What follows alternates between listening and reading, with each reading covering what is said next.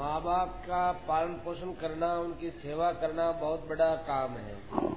परंतु हम तो यहाँ कलकत्ते में बिज़नेस करते हैं और माँ बाप देश में रहते हैं, वो यहाँ आना नहीं चाहते हैं। अब यहाँ बैठे हुए हम उनकी कैसे सेवा करें?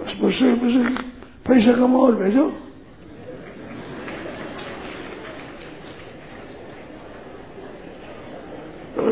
भाई जाओ दो तीन महीना वहाँ रहो, वहाँ रहकर सेवा करो। जो सब पैसे भेजो दो तरीके हैं कुछ दिन यहाँ रहो कुछ दिन वहाँ जाओ